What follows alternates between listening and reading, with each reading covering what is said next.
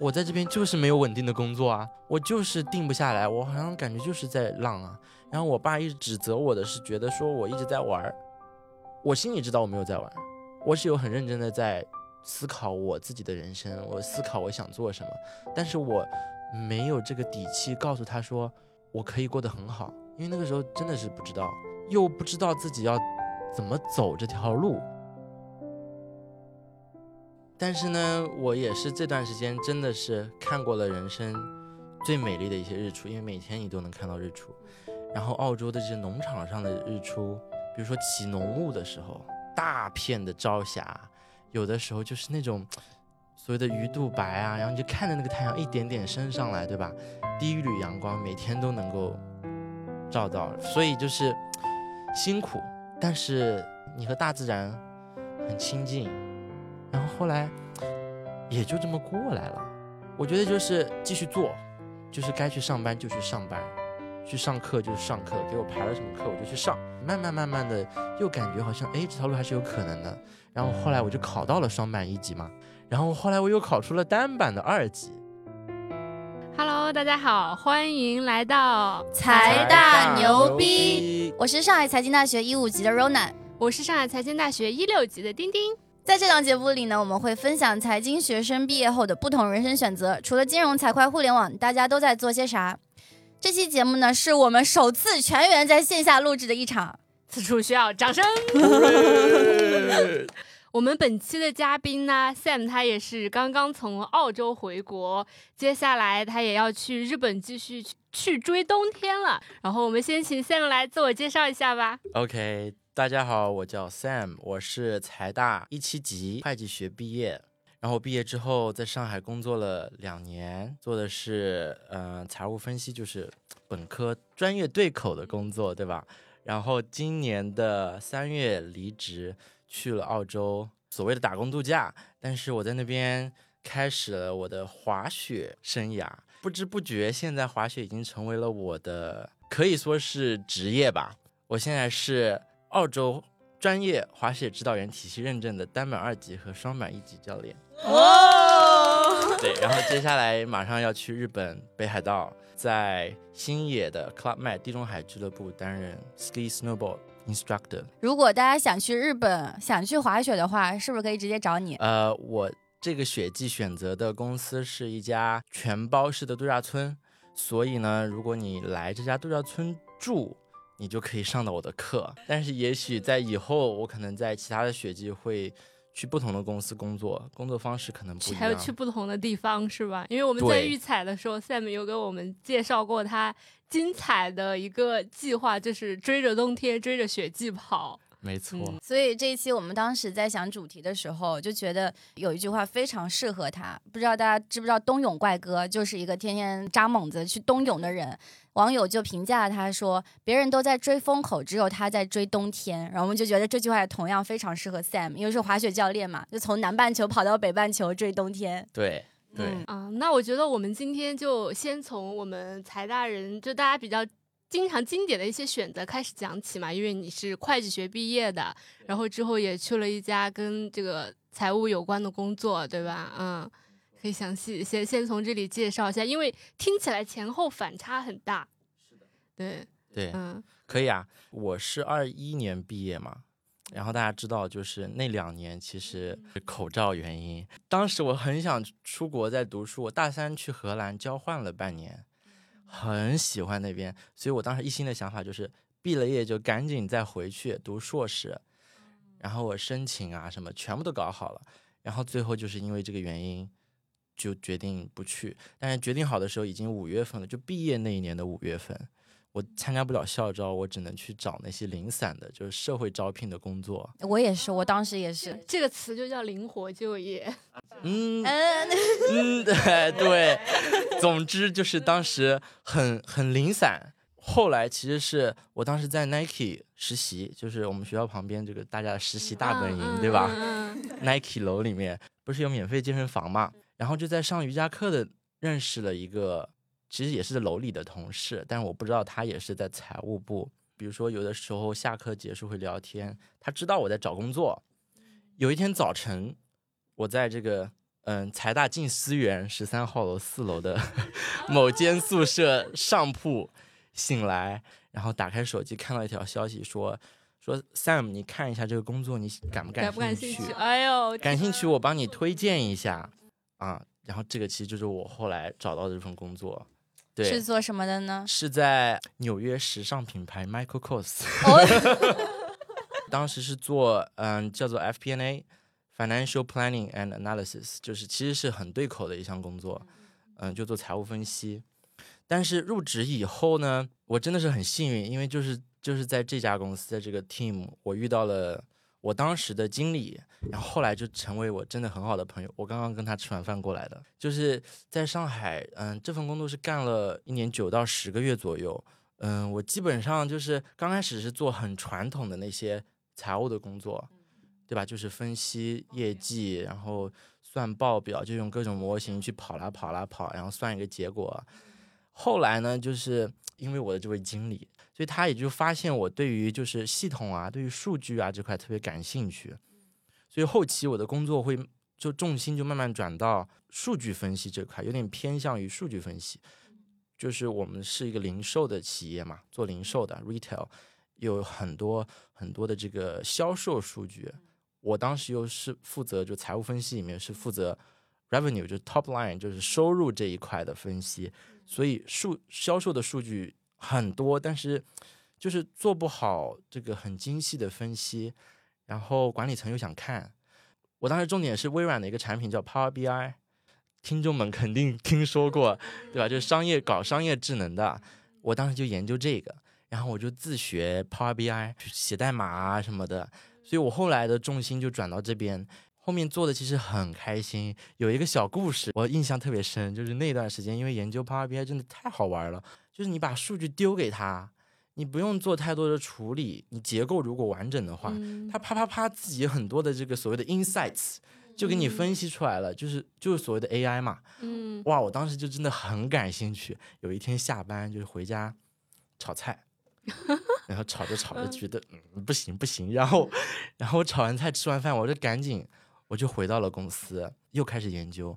然后那天我就真的就是 通宵，就是学到早上，一直搞到早上七八点吧。保洁阿姨上班了，天来看到我！说，诶，这小伙，他说你是早上来的还是昨天没回没去？去，嗯，我不敢说，我说我早上来的，卷了还不要告诉别人，我怕嗯我怕他吓到。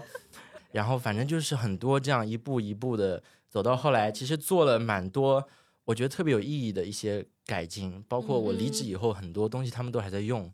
所以这样说下来，其实就是在上海工作这一点八年，对吧？一年九个月、十个月，很幸福的。就是我没有对所谓的传统行业金融财会有任何的偏见，渐渐我觉嗯得我听你分享下来很开心，真的很开心。就是如果说我屁股坐得牢的话，我真的觉得是一个很好的工作，而且又能生活在上海，收入也不错，嗯，所以真的真的很嗯好，福利也很好，对吧？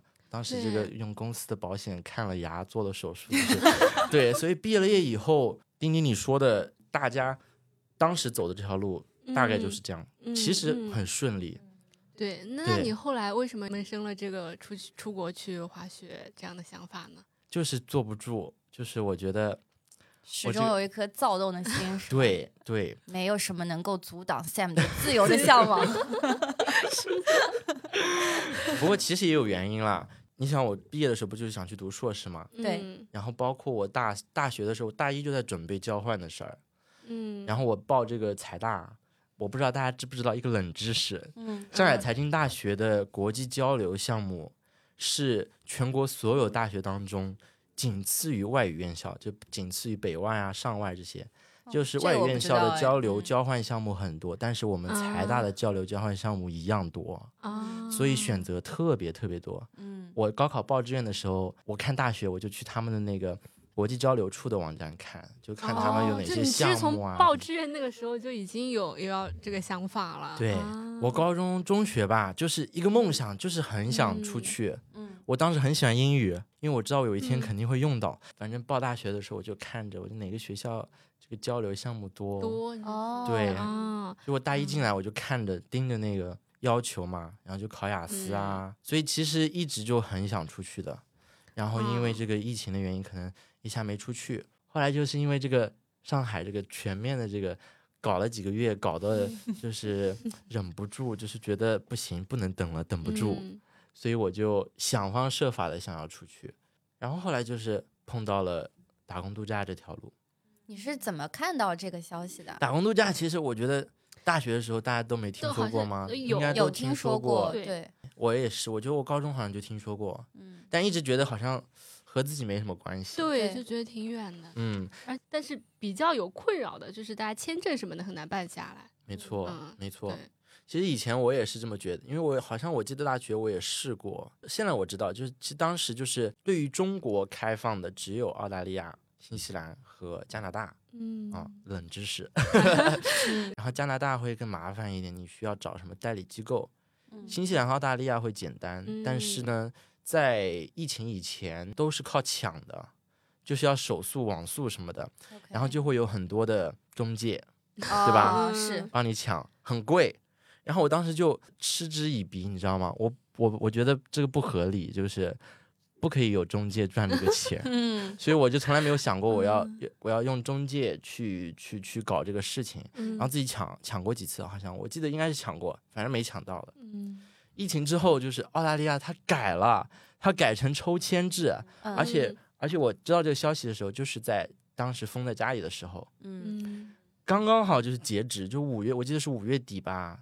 然后当时我碰到的时候，没几天就截止了，嗯赶紧去交那个，它是现在是先交 ROI Register of Interest，就是你去注册一下你你感兴趣。听到 R O I 吓死，这真的是身体不 改个词叫 EOI Expression of Interest，就是你你去告诉他们，你说嗯、你很感兴趣，这个阶段你不需要任何材料，嗯。你只需要注册一下，嗯。对，然后当时就注册了，后来就开放了，然后也没什么消息，但是我是在十月份的时候就收到了澳洲移民局的邮件，嗯说 invitation to apply，哇，嗯，然后当时我记得，反正。嗯，因为后来好像有好几轮嘛，反正在家办公了，嗯然后又不能出门啦。对，十一月份的时候好像又对对对，该又在。家了，我记得。我记得很清楚，当时这个场景是我在家办公，然后我妈那几天在，嗯然后我收到这个邮件，我就我就叫出声来了。我妈问我说：“你干啥？” 嗯然后我就说：“我说我拿到打工度假签证了。”然后呢，下一秒钟就开始想：“哎呀，那我这工作怎么办？哎呀，嗯那我这马上要走吗？哎呀，那我这房子怎么办？嗯，我当时还有个对对小猫嗯然后就各种各样的事情嘛。然后脑海里在这么想着，手已经在那点点点点点，已经把所有材料都已经交完了。没有任何 我妈说你想好没？我说我没想好，但是已经这还需要交完了。想吗？敲字呀，没想好，已经填完了。然后那个周末就去体嗯检了。对他体检也没耽误。对呀、而且当时就是嗯，就是办签证、体检都要钱嘛。嗯，我记得是签证是五百澳币，嗯体检可能也是差不多吧，两千元左右。反正也脑子脑子脑子一点都没想的，反正就交钱交钱，嗯然后就去去。对嗯到那个时候还没跟你老板说吧？对，那个时候没有。我跟我老板其实关系很好，但是因为我觉得我要离开，就这件事情，是也不就是很好意思，对吧？没错，就没有立马跟他说，但后来肯定也是说了的。说的时候心惊肉跳的，但是说完，其实他就他其实是表示非常支持我的。哎，你你怎么说的？你还能记得当时的细节吗？你是试探了好几嗯次，还是没有没有他其实知道我报了这个东西。啊？他知道啊，对，就关于这个签证，还有一个冷知识，就是你拿到了签证之后，你是有一年的时间，你可可以以考虑什么时候嗯出去。OK，比如说我是十一月拿到的，嗯十二月，那我其实可以等到第二年的十二月之前，任何时间出去都可以。OK，嗯就是我当时如果现在出去都来得及，嗯然后他是入境以后开始算一年的有效期，嗯所以不着急的，所以他也知道我不着急。我跟他跟他说了之后，我说你别着急，他就跟我说你必须至少要给我半年的时间。嗯然后我说好好好好好，就第一次交流是这样。然后后来我就跟他说，嗯，我我好像有点忍不住了。反正最后就是定下来是三月份嘛，他说要半年，你给了他一半的时间，三个月就跑出去了。差不多。嗯，我当时其实也是坐不住一个原因，是觉得我肯定要出去，那我到底什么时候出去？嗯，那定不了一个日期，我啥也不能计划，然后我就觉得不行，忍不住。然后就看机票，哇，天天看机票，真的真的天天天看机票。那个时候就是还没有完全开放，嗯机票很便宜，非常便宜。嗯，然后我机票就给他买了，默默的买了机票，然后就想啥时候跟我经理说呀？就是，反正后来也就说了，就是定下来那个日子，嗯，对。哦，我觉得接着可以问，去澳洲就刚开始有这个想法的时候，就是你要做什么工作，去哪个地点，包括你过去之后住在哪里，这些都是没有规划的嘛。然后你就你就已经买好了机票，没错。对啊，所以你那份工作是怎么找到的？你是怎么就是说，哎，我过去滑雪，然后甚至说去了那边去放牛啊，哎，这些。对，我记得我当时要离职的时候，我们 CFO 找我聊天，他说你去干什么？找好工作了？我说没有。他说你去干嘛？我说可能到时候去那边找吧。嗯，然后他就觉得就是很震惊。对，他就觉得，那你这呃，你这。就就离职吗？你不找好你再走吗？花什么？你你现在攒的钱够你生活多久，对吧？因为大家都会这样问你嘛。对我自己也知道这个情况，嗯，但是我是有想法的啦。我是先说雪场的工作，对吧？嗯，那个工作是冬天才有。那我知道六月份到九月份我一定有一份工作，嗯，对吧？那中间这段时间我就想呢，大家不是都打工度假嘛？就是打工归打工，度假也可以，懂吧？就是。这个签证允许你这样，嗯，你可以不工作，你也可以纯度假，嗯，那我想我就过去，我就过去找找工作，找得到那就打工，找不到那就等到六月份也行，对吧？就背包客，找个啥都可以，对，是这种想法。而且当时当时的那个互联网上的这个信息，就让人觉得澳洲那边遍地都是工作，你只要走过去，你是个背包客，随手一捡都是工作。那我想就担心啥呀，对吧？我就去了呀，然后去了发现不是这样的，找不到工作。嗯，然后我当时其实挺焦虑的，嗯，就是我大三开始就是也不问家里要钱嘛，自己管管理自己的财务。那其实其实你可能过几天你就会有一种担心，你就觉得。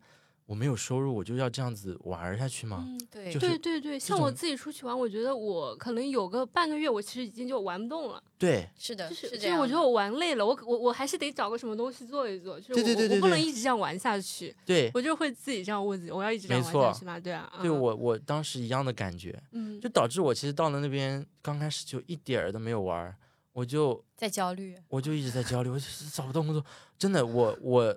不夸张的说哦，投了不下一百份简历，真的跟校招时候一样的 海投。没有经历过的校招在 澳洲已经来了一轮，就是上各种网站，国外的这个各种网站对吧？领英、Seek 那边有一个 Seek，还有一个什么什么 Gumtree 是吧？Facebook 上面也有各种帖子，就是各种投简历，真的不下一百封，一个回应都没有，就夸张的这个程度，很焦虑。就是我记得当时在墨尔本的青旅。然后，青旅里面住的一群法国人，嗯，也没找到工作。我看他们就天天就玩啊玩啊。我当时想，我说人家有这心态，为什么我没有？就是我就是静不下心，就是问题很好。就是我觉得我当时也去海边走一走，去城市里面走一走，但是我觉得我就没有那个心情，你知道吗？对，就是觉得我找不到工作呀，我找不到工作呀。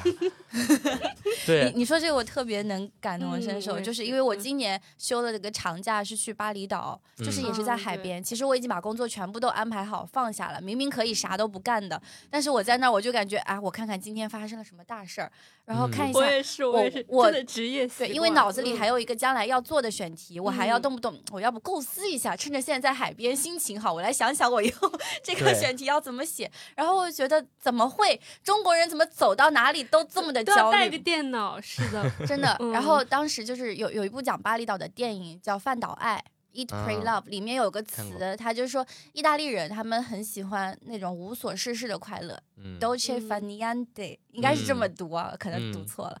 对，然后我当时就觉得，哇靠，这个东西真的是好像其他人有，但是中国人身上就真的缺少这种。就像你刚刚说的这样，就到外面明明你可以休息，啥都不做的。对。你的收入应该也能支撑一段时间，以，对对但是你却还在那里焦虑。对，对嗯，而且我觉得这个也不一定是主业或者副业那个。就我记得我当时在重庆的时候，我真的玩了好几天，我觉得我真的不知道自己要干什么了。结果老师说：“哎，我们发一期彩蛋牛逼的播客吧。嗯我拿出电脑，就在那个火锅桌上开始搞这个东西。嗯，今天这感觉就对了，你就觉得手上有一些对在忙的事儿，对对，你我有才觉得些在忙的事情。对嗯，后来呢？你继续。后来找继续找工作嘛，我当当时还经历了就是去这个图书馆打把自己的简历打印出来，嗯，然后拿着二十份简历在满大街的跑，哇，就 是地推啊，啊，就是跑那些餐馆里面，嗯，哦，因为当时就想的就是我能做的工作我都可以，我只要可以赚钱就可以。是比如呢，比如说去餐馆，去餐馆、嗯咖啡厅，嗯，我当时其实最想找的是农场，就偏远地区的工作嗯嗯啊。这当然有原因，原因是我想拿第二年的打工度假签证。冷知识，如果是想了解这个打工度假签证的，就澳洲它的政策是，如果你在第一年去干，它有一个网页专门告诉你哪一些地区、哪一些工作符合要求，你做这些工作三个月，你就可以拿第二年的签证。啊，就是因为这些工作都是所谓的偏远嗯地区的农活，嗯，当然还。有有一些其他的工作，比如说 construction，就是，但是这个要有证书，你要考一个证书才能开始干，就是搬砖，对吧？嗯？砌墙这些。还要然后证啊，要证的，要他们叫一个 white card，但是比较简单啦，你就上一个课，嗯。然后还可以去打鱼，就是在澳大利亚的北嗯部、热带那里可以去打鱼，也是算的。嗯。然后，嗯、旅游业，旅游业的话要在嗯、澳大利亚北南回归线以北，嗯。嗯，对，所以当时其实有这些工作是我的梦想工作，嗯就是地点还其实不太一样哦，不一样你，每个地点都不一样，嗯。嗯，当时就是我当时想，但又有点尴尬，是因为我其实到六月份没有三个月，我做不满三个月的，对，嗯，然后我就得零散的去拼这个三个月，嗯然后我就想，我找工作，我跟人家说，我说我只能做一个月，人家觉得那那你别来了。嗯 对吧？所以当时就是真的很焦虑。那没办法，就是农场的工作也只能在网上找，嗯，我就网上投农场的工作。线下呢，我就拿一个简二十历，份简历，跑到人家人家 餐厅，跟人家说你们你们缺人吗？有一份简历，缺人打电话给我。然 后是有点惨哦。我还面试了几家的，有几家就说，那你进来我们聊一聊，对吧坐下来还聊。还有一家餐厅，我记得很清楚，是在墨尔本，就是有一个海边的一家意大利餐厅，非常 fancy。然后就面试了，他说，那你今天晚上来试班吧。嗯说 OK 啊，然后就去试班了，端盘子嘛，上菜。我记得当时就几个就是厨师都是印度人，嗯他跟我 那个意大利餐厅还还还很讲究，就是你嗯上菜一定要报菜名。嗯意大利菜，你知道那个菜名吗就什么阿方奇尼，然后 lasagna，就是你这些你都得记住。然后那个印印度人跟我说这个是阿方奇尼，我说阿方奇尼，转身问他说这叫什么？啊什么？转头说方什么？哇！然后当时觉得又很搞笑，但是又觉得我很想要这份工作，我要好好表现。嗯但是后来反正也是没有任何的回应。嗯，因为对，菜名就是这么残酷，可能是因为我记不住菜名，反正你你当时会有落差吗？觉得 凭什么我一个天天我在公司里搞数据分析，搞的把公司系统都搭建好的这么一个人，嗯我居然连端盘子的工作都找不到。对，而且来之前不是大家说满地都是工作吗？对啊嗯后者我是有这个想法，我觉得满地都是工作，为什么我一个都找不到？嗯但是，嗯，Ronan 你说的那个，我觉得我我不会这么想，因为我就觉得，当你走进去看那些人工作的，你觉得他们真的很厉害，就是我觉得我做不到他们那样，嗯菜名能记住，我做不到，对吧？这么多菜名，然后然后要记住餐号，就是所有的桌子是几号几号，嗯你上菜的这些，对对对对动作啊，对然后就是很得体，嗯你知道吗？嗯，对吧？刀叉怎么摆，行行出然后然后你的围裙要怎么系，对，哦，你你走路要怎么走，啊就是你一看他们怎么走啊？走路，你端着盘子走路嗯嘛。你如果没有自信的话，你就诶端不住，端不住。嗯，对对对，对啊，你看他们走两三个盘子，对吧？叠叠叠，很稳的，嗯，叠叠叠，然后右手再端一个，然后啪啪啪走到厨房非常的。优雅。我以为哎我只会在电视上看到这种场景。所以我会觉得那些工作确实是我不觉得我应得吧，但是我觉得我嗯是我努力以后可以学会的工作我觉得我应该有这样一个机会，为什么没有？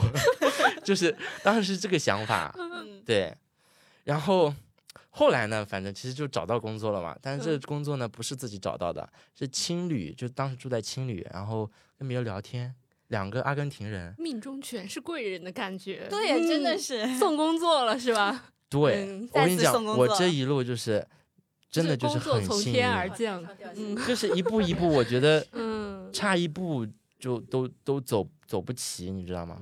嗯，当时就是两个阿根廷人在路边，我们在聊天，他们说很想去中国玩，我说哇，那我给他们介绍呀，拿出嗯地图说中国去这里去那里，对吧？嗯突然间有一个人接了个电话嘛，走出去接了个电话，然后他走回来就就他就跟我说，他说他说 Sam，I might have a job for you。哇，这是什么？很神奇。就 前一秒还在说哪里哪里好吃，哪里哪里好玩，下面。对我，我们当然是聊过嘛，我因为嗯都是包背包客，就肯定聊一聊大家从从哪里来，要到哪里去，对不对？嗯，然后大他们也知道我 我在找工作，然后他嗯。回来就跟我说，I might have a job for you。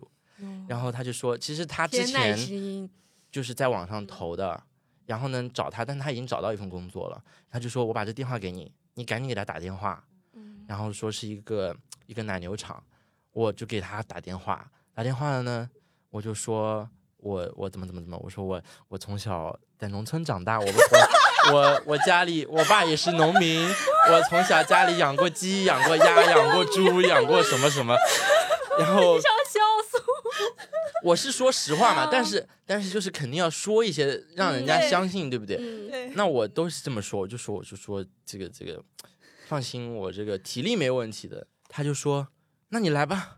然后，而且我当时很诚实的跟他说喽，你知道我们找实习的时候就说必必须六个月，对不对？对对，然后我当时其实很纠结，我说要不要撒谎呢？嗯就是我只能干一个月，我干不了三个月，嗯，我要不要撒谎？然后后来后来我想了一下，我就说，我只能干一个月，就是最多五个礼拜。实说，嗯，所以你赶紧让我去，这样我能赶紧开始，多干一点，对我能多干一会儿。然后他犹豫了一下，嗯他说：“哎，那你来吧。”啊，啊，嗯然后他大概一个小时之后就给我发合同，签完合同，第二天我就去农场了。你这个真的好像拍电影啊！嗯对啊。对，但是我觉得 Sam 很真诚啊，因为就像大家找工作什么的，就是我我我我我其实只能干三个月，但是我跟你说我能干一年，哎，我还能干两年呢。嗯，对啊，就我觉得大家都是这么说的。而且我那天看你朋友圈，不是说你你不是现在从那个农场离开了嘛？就他还给了你一些奖金是吧？对，好就我觉得很神，多钱，这个就真的很神奇，是有多多？嗯你是那个雪季之后，就是又回去农场再继续工作了一段时间吗？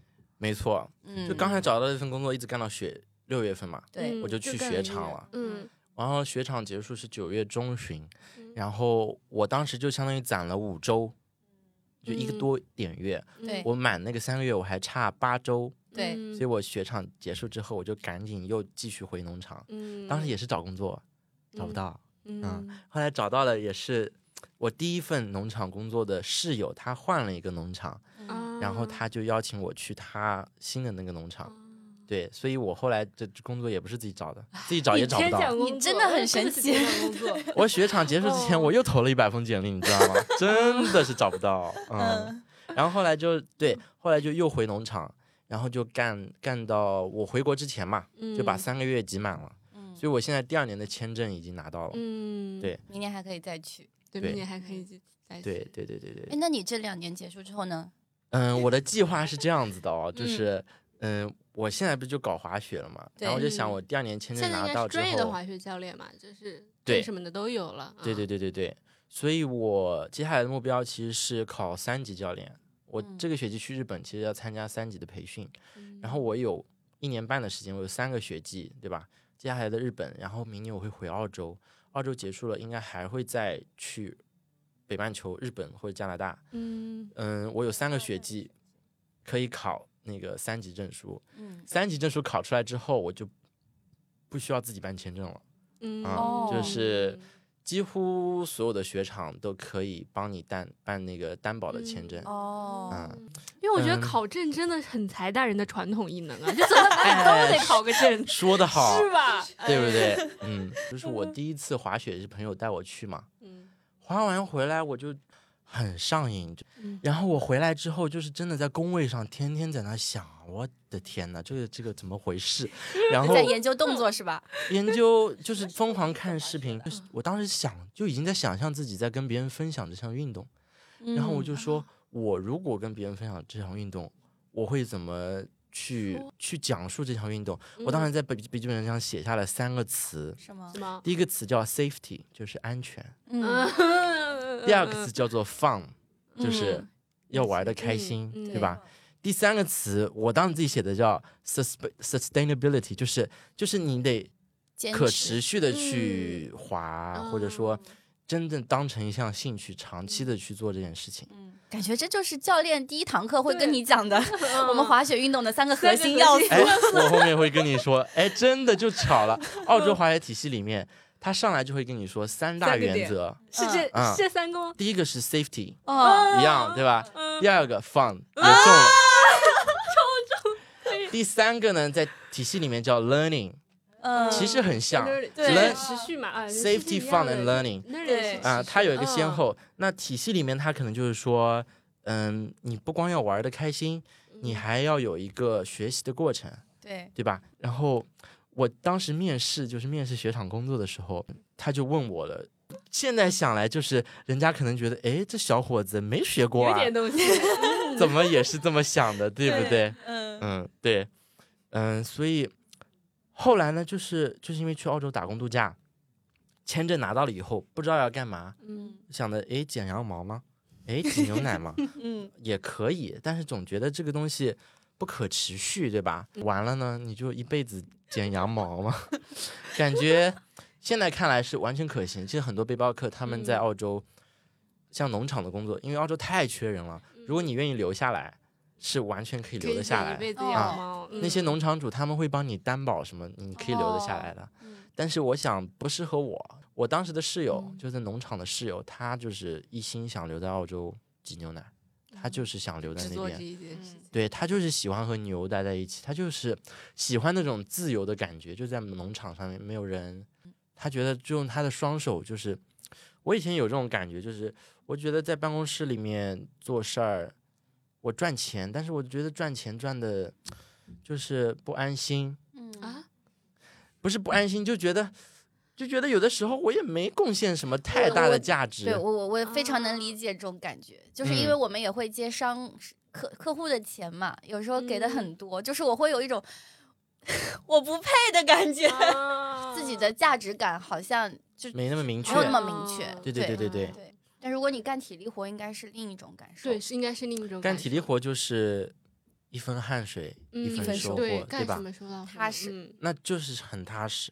我我当我在澳洲干了三个月嘛，总共，嗯觉得每一周或者每两周拿到工资的时候，我觉得这真的就是我应得的，嗯，真的太辛苦了。我觉得就是我的双手做出来的，就是我心安理得，嗯。我觉得很踏实，就赚这个钱非常踏实。嗯，下面你可以讲一下你放驴、放牛、放牛，放牛，放牛，嗯，天天受伤，受伤我身啊，上留了好多疤的，每一天必踢一脚，就是肯定要踢到你一脚。嗯，然后我们就讲挤牛奶嘛，嗯就这，个这个活很脏，就是真的是很脏。嗯，大家如果吃饭的话，就是一会儿再听 你好贴心哦，啊，就是因为挤牛奶，大家喝到的牛奶非常的干净，对不对？但其实呢，我们挤牛奶都是从他们屁股后面伸进去嗯挤的。嗯当当然是机器，对吧？但它是一个就是像四个杯子一样，就是要吸到它的肚子上面去吸，对不对？嗯然后我们的工作就是把这四个杯子吸到它的肚子上，然后呢，你每次都是要在它的后边儿，它会站在一个比你更高的平台。这个平台呢分两种，一种是叫 rotary，就是它是一个很大的圆盘，会一直转，嗯然后每个牛是锁在一个格子间里面，会安全一点。那你其实站在一个地方，这个平台会转，你就站到后面，就吸一个，吸一个，吸一个。然后我第二个农场它是，嗯两排叫做 herringbone，就是两边有两排，然后那个牛会从外面走进来，然后你要把它们挤挤挤进去，然后每个牛要横过来，让它嗯。屁股对着你，嗯。然后呢，你把门关上，把它们夹住。这个时候呢，你再一头一头牛把那个杯子就嗯。套在它的那个肚子上，嗯。然后呢，因为在它屁股后面的话，它的两个后脚很有力，它经常会动。然后有的时候它觉得不舒服了，或者嗯。有的奶牛它可能比如说刚当妈妈的，它或者是第一次挤奶的，它其实很痛的。嗯，就是奶牛它的那个所谓的 teats，就是非常非常那个皮肤很嫩，嗯，然后你要一直吸的话，就是可能很痛。嗯嗯，我觉得人类的母亲应该也有这种体验。是对，所以它有的时候很不舒服就会踢你啊，然后，然后在它的屁股后面，它在你的上方，嗯它就会拉屎拉尿。啊，嗯，就要抬头嗯看，哇哦，牛逼！对，哎非常牛逼。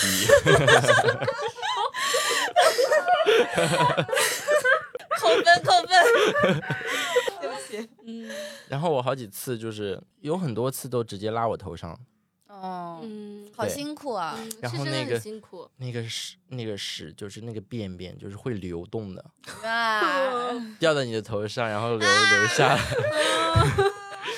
嗯，而且你的那个杯子有可能有的时候吸不住，嗯所以就是里面有很多的技术活在里面。嗯。对然后，嗯、再加上有的我后面也负责一部分的就是赶牛嘛，就是嗯。相当于牛每天会去不同的草场，你要把它嗯。赶进来嗯。挤奶，挤完奶你要把它们赶回到它们的草场里面，然后这个草场每天要轮换，所以澳洲的嗯一个大的牧场它可能分为几十个片区，嗯，那这个牛嗯。每天会去不同的片区，要把他们赶过去、赶回来、赶过去、赶回来。嗯然后还有刚出生的小牛，它不会喝奶，就是啊你要当它的妈妈，对，你要当它的嗯妈妈，你要就是教它怎么喝牛奶。嗯其实人类的婴儿也是这样，因为我妈妈以前是护士，嗯，所以我接触过很多就新生儿。嗯，然后你把你的手指放在它的嘴巴边上，对，它会去吸的。对牛也哦是一样的，哦它它碰到这种东西，它就会去吸。啊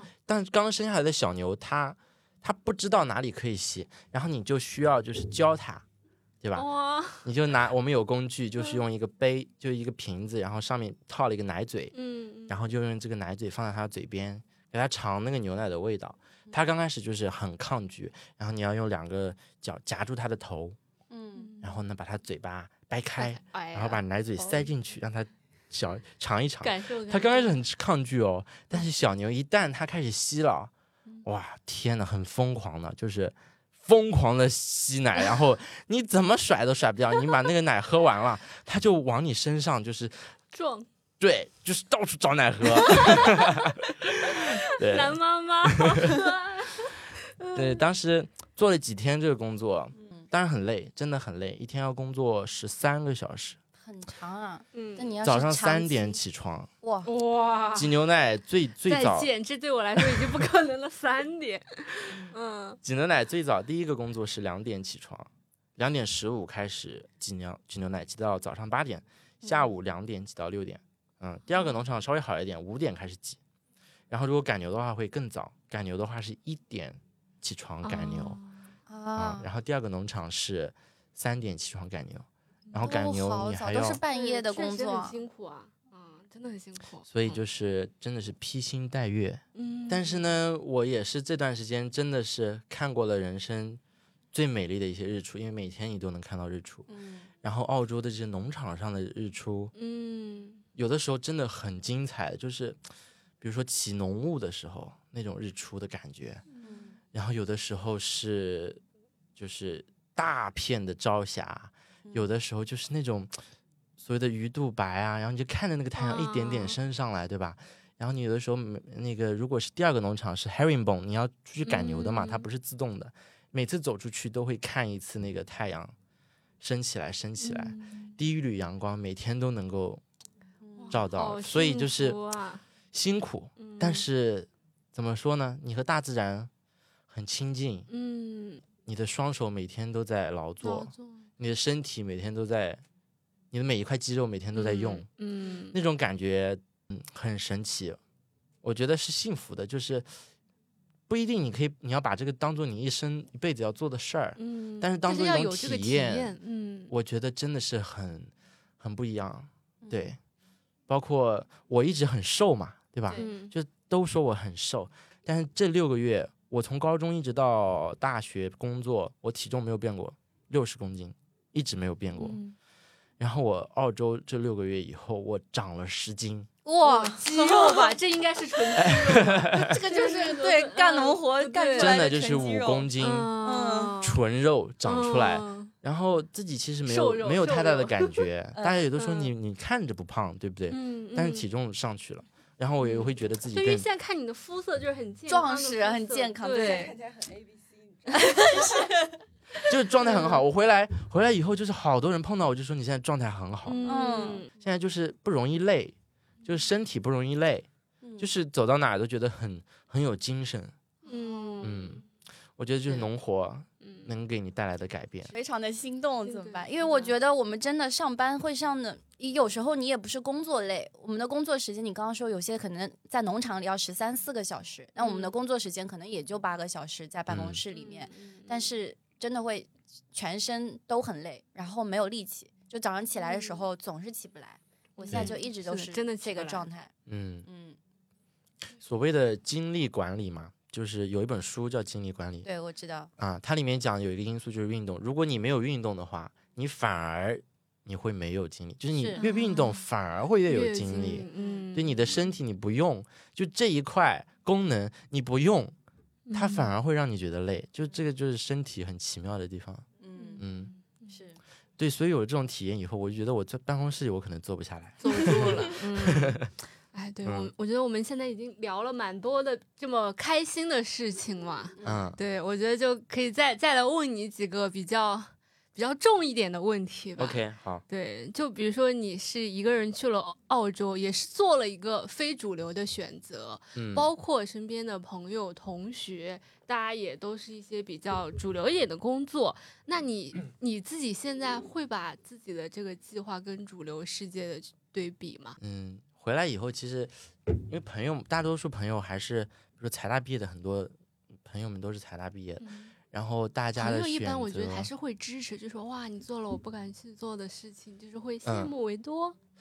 对，就是大家肯定都很支持啦觉得你。很厉害或者怎么样，就是会一直会这么说嘛，对吧？啊，对，就我觉得我现在自己就是没有什么焦虑，我、我嗯觉得虽然我走的这条路好像所谓的非主流，但是嗯走到现在会觉得挺有意思的，而且挺有前景的，嗯，对吧？但之前呢，就是走过来这一路。不一定就是说，好像从刚开始就很顺利。嗯，虽然说很多有非常神奇的这些这嗯些巧合啊，对吧？但是也是有很多很多时刻会觉得很难，比如刚刚去澳洲的时候，对吧？当嗯时找不到工作，虽然知道六月份有雪场的工作，嗯但是现在找不到工作，然后家里人打电话来说你这在干啥呢？就是，对、啊，不行就回来，别在那边浪，对吧？嗯就是嗯就这种感觉对，觉。而且你不是说你之前你爸爸还帮你计算过一个你现在的收入，包括哎，你说要用你要用正有谱来说一下，对啊，哎这个东西我给你算好了，对，啊就是对啊对啊吧？而 且就是说，你爸爸也跟你说的，比如说你未来要有稳定的伴侣，对吧？嗯就是那这些，对啊，就是大家你会嗯有这些压力啊，我觉得，我、嗯我会有啊，嗯，我觉得那个那个时候其实有，而且很深刻，就会觉得很深刻。对啊，就是就是他说的对啊，就是我爸说的对啊，我在这边就是没有稳定的工作啊，嗯，我就是定不下来，我好像感觉就是在浪啊。然后我嗯爸一直指控指责我的是觉得说我一直在玩儿，就是嗯想一出是一出，嗯然后我觉得我也没有理由反驳，我也没有这个嗯自信，就觉得说我没有在玩。我那个时嗯候我觉得我心里知道我没有在玩，我是有很认真的在思考我自己的人生，我思考我想做什么，嗯，但是我没有这个底气告诉他说我可以过得很好，因为那个时候真的是不知道，又不知道自己要怎么走这条路。而且因为没有模板，没有不是说没有模板，没有身边的过来人告诉你，对是你有这个选择，什么时候我该做什么事。对，，就都需要自己去了解。嗯嗯但其实呢，你在雪场，这就大身边的一些教练，他大家都是过来人，嗯所以在雪场会有很多的资源。嗯嗯，也正是因为这个原因，就是我觉得那三个月吧，在雪场，我真的就是后来就不知道能不能去，我是想去日本，但是日本需要考双板一级教练，嗯，然后我不会双板，我要学双板，然后我要考双板教练证书，我考不考得了？我学得会吗？我这么嗯短的时间，我能我能报得了名吗？学嗯校有机会吗？嗯有这个考试安排吗？我都不知道，嗯，所以就是都是像在像在打赌，嗯，但是我觉得又有冥冥当中的安排，比如说日本的工作，其实我一月份就开始找了。我就找澳洲的工作，我同时就在找日本的工作，当时怎么就想到了要去找日本的工作？因为我就想着嘛，追冬天呀，这不就说了吗？啊，对啊，日澳洲搞完了，那这日本可以继续搞的嘛。嗯，我自己大概知道，就是如果做滑雪教练，肯定是要追着冬天跑。其实这中间也是起起伏伏的嘛，然后再嗯叠加上，比如说有的时候家里人打电话来说，你到你怎么计划的？你到底是怎么计划的？你又说不清楚。然后你说，哎呀，我这滑雪吧，那你那你是咋的？就是只有只过冬天不过春天了。是这么一回事儿，但你又说不清楚。然后你说你下个雪季去哪儿？你你后面要做什么工作？你这个雪季和雪季之间空的这几个月你要干什么？嗯说不清楚，就是自己都没搞明白，然后也要跟别人解释，解释就是解释不清楚。所以中间我记得是有一次吧，而且是上了一节课，上了一节这个小朋友的四岁四岁的小朋友要学单板，嗯，好难的，就是小小朋友他的力量不够嘛。对，他学滑雪其实挺难的，然后那个小朋友就是性格又特别奇怪，有的时候你碰到一些比较难搞的学生，就是真的就是精精对你精力非常的消耗，而且我们很多都是一天的课程，你要陪他吃饭，你要你要跟他玩儿，然后嗯、我记得当时上了一节课之后我很崩溃，就是呃我我们分 level 给他们上课嘛，level one 就是从没滑过雪的。滑了一天还是在 level one，我着急死了。这些小孩嗯就是，嗯，我不想滑雪，我不想滑雪。然后，然后，然后就是上完课我就很郁闷，就觉得我教不会他，然后，然后他也不喜欢滑雪，我也没有让他感，我没有办法让他感兴趣。到滑雪的快乐。对嗯，然后就觉得我自己这这堂课我也没有上好，对吧？我可能技术也不够，然后这条路还要走这么远，我还只是一级教练，然后，然后我就在想家里人催我这工作我也不稳定啊，我这日本我也嗯不一定去不去得了，嗯越想越郁闷。然后当时是还感冒了，在家休息了一个、一个礼拜呢，就是嗯重感冒，嗯无敌重感冒，干不了活。那段时间确实是很难过，而且一个人在在在在异国他乡嘛，嗯，我其实不是不在乎的，但是到了这种时刻，你就会觉生得，病了还是在乎的。就是觉得，嗯，比如说你雪季干完了，也不知道要去哪儿，嗯就是那种茫茫天地，一叶孤舟的那种感觉，你知道吗？嗯嗯，很，我会有那种时刻，那个时候有点那种窒息的感觉，嗯，是最低谷的时候，那个是最低谷，但是也就这么过来了。然后后来，就是这条路越来越清楚清晰了。，对嗯我觉得就是继续做，嗯就是该去上班就去上班，去上课就是上课，给我排了什么课我就去上，嗯完了。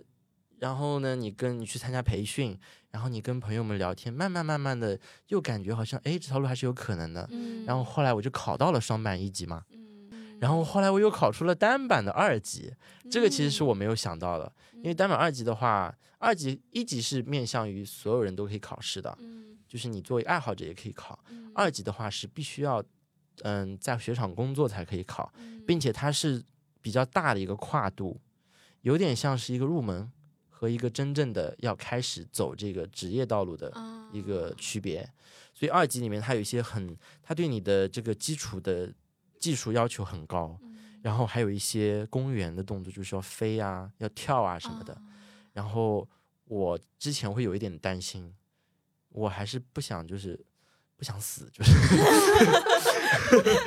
然后我就觉得哎很很危险，对。但是后来嗯会还是还是学会了，还是嗯资源很充足，就是就是有专业的教练带我们。去每培训天在滑雪场里，滑雪就是这个运动就很奇妙，就是你大家就是有那种氛围，就是你开始滑了之后就很上头，然后就是说冲啊冲啊冲啊，然后别人在那喊，你就觉得啊冲啊，然后就 就走了。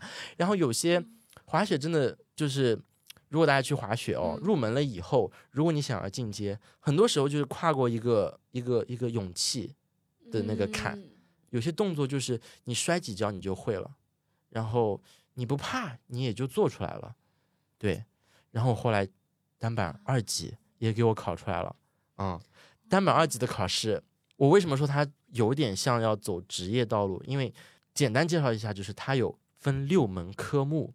滑雪这个证书的考试可能跟大家想象的不一样的是，它并不完全考认证你的滑行水平，就并不是说你自己滑得很好，你就能拿到这个证书。它很大的一块是你怎么样教别人，嗯嗯所以它我们有一本教科教材，有三百多页，很厚，很厚很厚，所以它是一个非常有体系的。它的 teaching 的部分，你要根据你的你的学生，比如他是三岁的小朋友，还是十五岁的青春期少年，还是三十五岁的成年人，还是五十岁的一个中年人，甚至老年人，你的方法是不一样的。嗯然后，如果你的学生他胆子很小，或者他很莽撞，你用的这些方法都是不一一样的，样的对吧？？那你要你要去适应你的学生，所以，嗯，二级考试里面有一科 teaching 的话，它是给你一个 scenario 嗯啊，告诉你是什么样的学生，他们今天想干嘛，他们是什么年龄，他们在读书还是什么什么什么，然后你要你要上一节完整的课，嗯嗯，你的同时的其他的 candidates 一起考试的人会将当做是你的学生，对，然后这是 teaching 的考试，然后还有笔试，笔试两个小时，一整张试卷哦，简答题、判断题、选择题还，能考试啊，哎，对我当时坐那个考场里面拿到那个试卷，我好魔幻啊！我就觉得 回到了财大，就是 哇塞，真的就是简答题、嗯判断题、选择题，然后还有 M A 叫做动作分析，就是嗯你要在嗯、呃看两个视频，每个视频三十分钟，有一个整一整页的考卷，你要按照它那个框架去分析别人的滑行，制定一套完整的课程方案。嗯然后还有一个是 freestyle，就是公园的部分，就是要飞起来，就是跟普通的滑行是分开的。对，所以二级考试它很很有体系，很有规范。嗯嗯对，我当时就是觉得，哎，不可能啊！然后去考试的时候也是一非常紧张其实你嗯正式算开始入入门这个行业也才三个月不到嘛，那时候啊，对啊，对啊，对啊所以就是最后考下了单板的二级。嗯，了不起，这也要有一个掌声，真的很厉 害。我自己也很意外嗯。对啊。嗯，而且我觉得你这个真的跟你的人生哲学，就是也其实是有一点像啊，就是命运带你到哪一步，你就走到哪一步，是甚至就是你也不会想自己下一步要干什么，就是你那些预想不到的东西，到后面其实都做到了。对，嗯，就是我觉得必要的计划是要做的，嗯但是很多时候你控制不了的东西，死死抓也抓不住，所以还不如就是做好眼前的，就该上的班去上，嗯，嗯对吧嗯，嗯，该写的作业去写掉，嗯然后该吃的饭吃，对吧？然后嗯然后一切就自然而然的就该来的都会来的。嗯，嗯，而且你也说你享受在滑雪中的那个勇气嘛，就一次嗯。比一次更难，一次比一次更刺激。对嗯，对就，是相当于你现在做的选择，就是它一次会比一次更刺激。嗯我其实特别想问你，就是如果我就是一个胆子特别小的人，然后可能衣服什么装备都已经穿好了，没然后动作也可能已经有一些基本学会了，但是我就是胆子小，嗯，因为我之前学过 scuba 潜水，嗯。我就是已经学到把那个理论考试什么都考完了，已经嗯到了最后要实战那一步了，但我就是不嗯敢把那只脚踏下去，因因为他要在船上的时候，嗯你直接脚踏下去就哗啦啦掉到 水里去嘛。嗯那一步我就是怎么都不敢。嗯如果说我在滑雪场上有类似的情景，就是那一步我怎么都不敢跨出去了，就像嗯蹦极一样，我可能都已经站在那个台上了，就是不敢动了。作为嗯教练，你要鼓励他迈出那一步的话，你会用什么办法？这个问题问的很好，我觉得我们的鼓励，作为教练的鼓励，永远是有限度的，因为我们从另外一个角度来说，我们要负责任的，对不对？嗯如果你真的很害怕，我硬要你上，嗯那如果出了事儿，我要负责任的呀，嗯对吧？所以，所以我想问你的是，你当时那一脚跳下去了吗？没有，因为后面刚好遇嗯上重感冒，然后嗯确实没有办法去到海里。嗯，我们以我其实上课的时候遇到过蛮多这样的学生的。嗯那滑雪它有一个不一样的是，我们可以选择不一样的难度，对吧？你可以上魔毯、嗯初级道、中级道、嗯高级道，那就慢慢来。那我就陪你呗，就陪你嗯从这个魔毯其实很缓的，魔毯非常缓，我甚至两个手拉着你，我都可以带你滑，嗯对吧？有蛮多学生就是上了完一整课都不敢松开我的手，嗯，啊、很挺多的，特别是那些可能胆子特别特别小，然后就觉得你一松开手，他就觉得他他其实没必要摔，你一松手，他硬要坐下来，你懂吗？但是从另外一句话讲，就是滑雪你来、嗯还是要让你玩的开心对吧？嗯如果说你能在这个当中找到一点乐趣，那嗯那非常好。如果说你很害怕，那我就我就我就带着你滑一滑，或者就就我就两个手拉着你滑，嗯让你体验这种嗯速度，或者说稍微来一点速度，让你体验一下这种刺激的。也许也许你会觉得，那要不我勇敢一把，对吧？嗯，最终的决定肯定是在于你。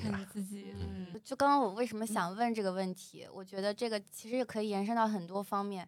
我嗯一开始我会以为作为教练，那你可能就是会采用一种鼓励的方式，嗯。不管是行动上带着他，还是说言语上嗯。面鼓励他，嗯。你想让他自己 OK 迈出那一步。嗯。但是我没有想到 Sam 给我的第一回答就是，如果你真的不敢的话，你就算了。啊，就是我觉得这个。嗯其实很重要。人生哲学，对，真的嗯。很多事情都是这样样的，确实。尤其是。我们做了财大牛逼这个播客之后，其实也加了很多人嘛。就是有一些人可能也会来跟我们聊天，就说也想辞职什么什么样。嗯，但是我现在越来越觉得，所有人都要放下那种助人 情节，他人命运，真的对尊重他人命运。嗯就是如果说他是想做这个事情，他是敢做这个事情的，你可能他其实早开始就做了，对，没错。是的。呃，你上次说滑雪其实能让你越来越勇敢，放下焦虑。细说一下是吗？对，细嗯说一下。细说一下，我觉得首先就是滑雪这项运动，我也是在还仍然在尝试理解它其中的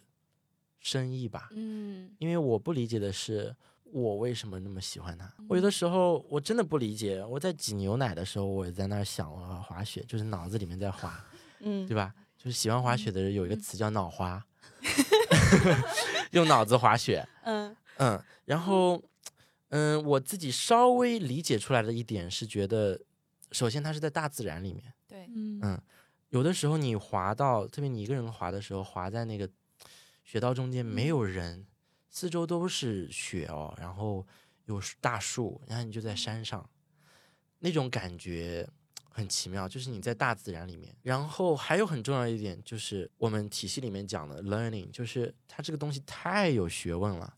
它不是说就是玩儿啊，它真的就是你从刚开始学一直学到后面学不完。真正做了教练以后吧，有的时候你就看到你的学生啊，我在澳洲上了有几节课，真的就是有几个学生第一次滑雪，上板十分钟会换刃了。所以会换会会换会换刃，就是单板里面会换刃，基本上就可以滑行，就是他自己可以滑了。嗯你可以先不教他了，他可以爽滑滑一会儿了，啊，那十分钟就可以换刃，其实是很奇妙的一种体验。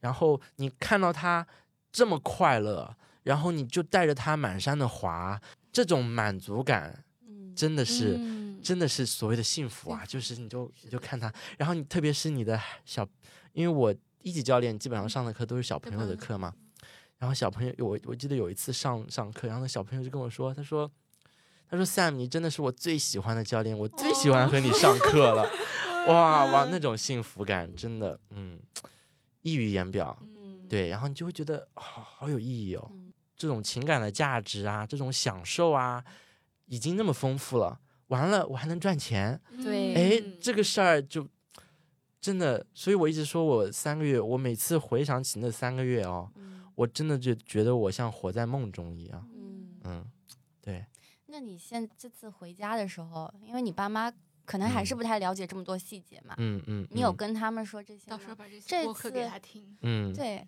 就是这次回家，你爸嗯妈对你这个工作的态度有嗯转变吗？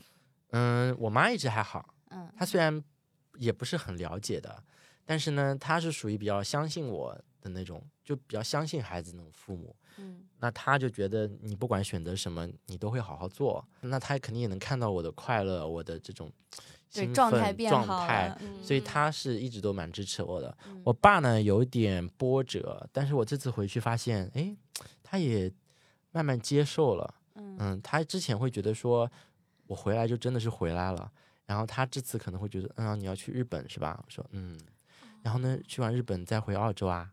然后我说，对啊，然后然后他也就没有没有再说更多所以试图理解你。嗯，我觉得我嗯爸虽然很严厉，但嗯是从另外一个方面讲，也是在帮助我更理智、更谨慎的去做一些决定吧。嗯，嗯。而且要更努力，对吧？嗯嗯。嗯，哎，我不是准备了一段话吗？那个毛姆的那一段。你，要念吗？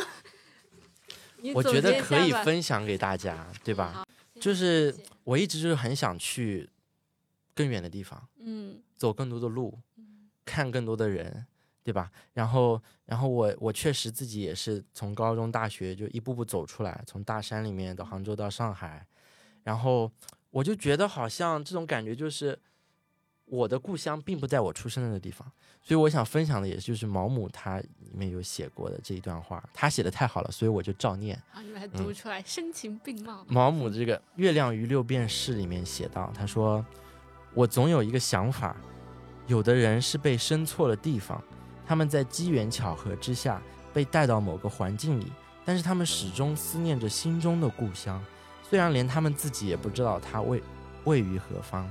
他们在出生地活得像过客一样，那些自儿时起就再熟悉不过的浓荫遮蔽的小巷，以及曾经嬉笑追逐过的热闹街道。”都不过是他们人生旅途中的一个驿站。这样的人可能一辈子都同他们的亲友隔阂重重，身处最熟悉的环境也倍感孤独。或许正是这种在生于斯、长于斯的土地上仍然存在的陌生感，迫使他们漂泊异乡，想要找寻一处永久的精神家园。或许在他们的灵魂深处隐藏着世代祖先的某些志向和精神，让这些漂泊的灵魂回到祖先在远古时代就已被被迫迁离的土地上。有时一个人碰巧来到一片土地，冥冥之中就觉得这便是他的归宿，是他一直寻寻觅觅的真正的故土。于是他便在全然陌生的景物和人群中安身下来，就好像周遭的一切都是他儿时曾十分熟悉的。在这里，他总算寻得了安宁。嗯，这是毛姆写的。哎，毛姆是真的好会写呀。嗯我觉得还有一个话题，比如说，就有的人旅游，他是为了一直一直走下去。对，嗯，我在澳洲其实经常也和一些背包客，就是大家碰到一起聊天会聊这个话题。我问他们，我说你你会常待在一个地方吗？他们觉得不会，说我就要一直走。嗯虽然离别很痛苦，对吧？告别一些朋友，他说大家都觉得很讨厌这种感觉，但是在一个地方待不下来。但是我觉得我我不是这样的人，我觉得我是一个我旅行是为了寻找到我自己的所谓的打引号的故土，对，走更多地方是为了找到一个真正属于我自己能够安安身下来的地方，对。当然现在找不到，但是我也不着急，我觉得我还有好多年，嗯。嗯而且现在做这个滑雪教练也得一直跑，嗯，一直找你的故乡。对，嗯，所以所以还是有很多的人生，还有很多的乐趣可以去。探索，也挺好的。嗯嗯，而且确实也是可能就是走了这条路，走到现在，嗯，自己真的闯出一点东西来了之后，你你确实未来看的会慢慢清晰起来。嗯就是一些，嗯，我自己有写过，就是一些小短期的计划，一个个都实现了，长长期的目标，一个个又可以树立起来，嗯，然后嗯机会、想象都变得丰富起来了，对吧？我现在做滑雪教练，其实我将来有很多的发展不同的方向嘛，那我也不一定一辈子就做教练，嗯我也可以去做管理，学校，嗯可以开滑雪学校。对嗯，把你的数据数据模型 继续用回来。对啊，我可以去做这个管理层，嗯或者是某一个项目的 program 的管理。嗯然后我也可以做一些什么私教，所谓的私教，对吧？我可以自己去经营我嗯自己的品牌，对对吧？让大家来约我滑雪，嗯嗯，然后也可以做什么 back country，就是滑那种滑野雪、滑大山的，嗯嗯，然后还有做摄影的，做做这种自媒体啊什么的。我嗯没有想好，但是我觉得机会好多。是的，是什么都可嗯以做，就是眼前全是路。对。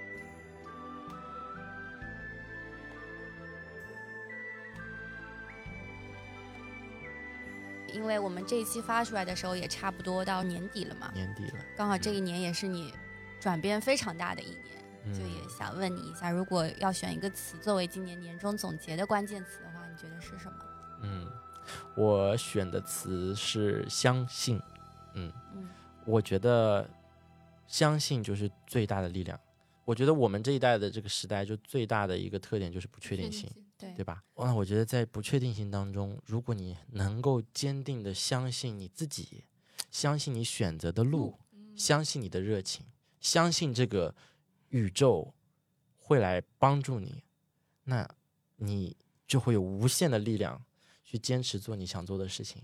我觉得这个是很真实的，真的是很真实的，就是相信的力量，它真的就是会把一些东西吸引到你身边，嗯对吧？我们我们聊过很多本书，就是吸引力法则，对还有沉浮实验，对对？吧？还有那个牧羊少年的奇幻之旅，嗯，对，而且这东西可大可小，你可以相信现在做的这个选择，你可以相信你将来一定一定一定可以走出你自己的路，你可以相信你自己一定有能力，就是我们这个东西可大可小，甚至相信你身边的人，对吧？嗯你要去信任别人，嗯嗯我觉得这个也挺重要的。我在雪场的时候，就是大家都很讨厌那个经理，但是我我就很相信他，因为我觉得他作为一个经理就是应该来帮助我的，嗯所以我很相信他，我也很支持他。然后他屡屡的就是给我很多的支持，对，所以相信自己，相信别人，相信这个社会，相信这个时代。嗯 突然正能量了起来。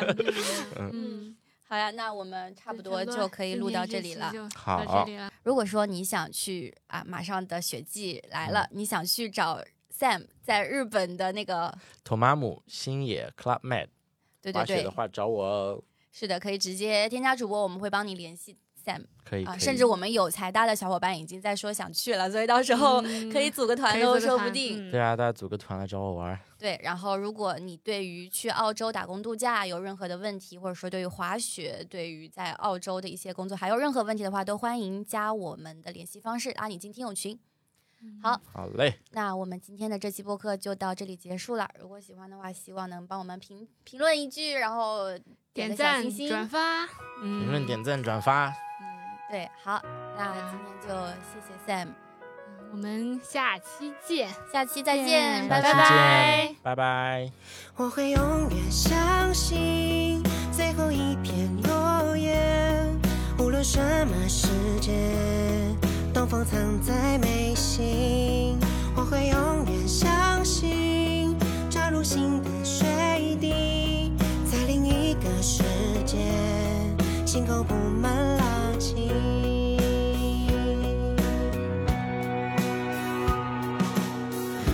总是得